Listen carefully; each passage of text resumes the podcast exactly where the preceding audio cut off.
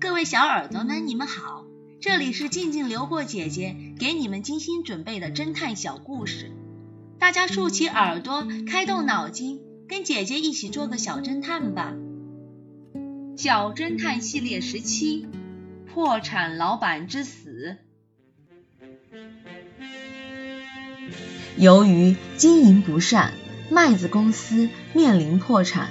之后没过多久，便传出了该公司老板爱德华自杀的消息。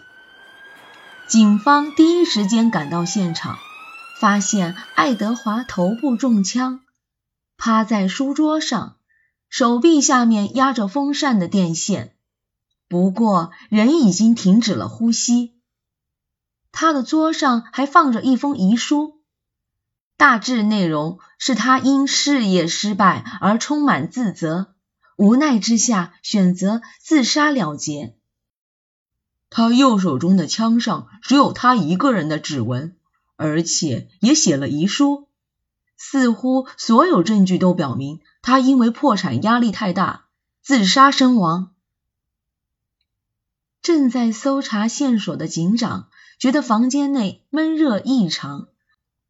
于是把原本掉落的风扇插头插到插座上，他还没来得及按开关，风扇已经转动了起来。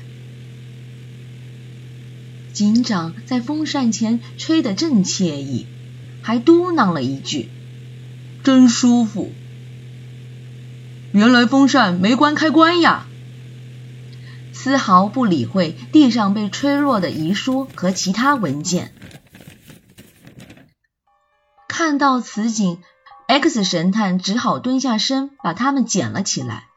就在这时，他突然灵光一现，语气中带着一丝激动：“遗书是假的，他是被人害死的。”“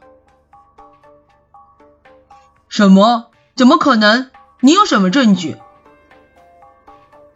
风扇原本是开着的，他在中弹之后倒下，不小心压到了电线。使得插头松动，风扇才断了电。风扇开不开，跟他是不是自杀有什么关系？想一想，风扇转动之后会发生什么？警长抓耳挠腮的思索了一番，终于恍然大悟。小侦探们，你们推理出真相了吗？把你们的想法留在评论区。与其他的小朋友一起来讨论吧，姐姐会在下一集末尾告诉你们真相哦。记得关注姐姐，这样就不会迷路了。独生女子离奇命案，这个故事的真相是，死者对花粉过敏，在花丛中会很不舒服。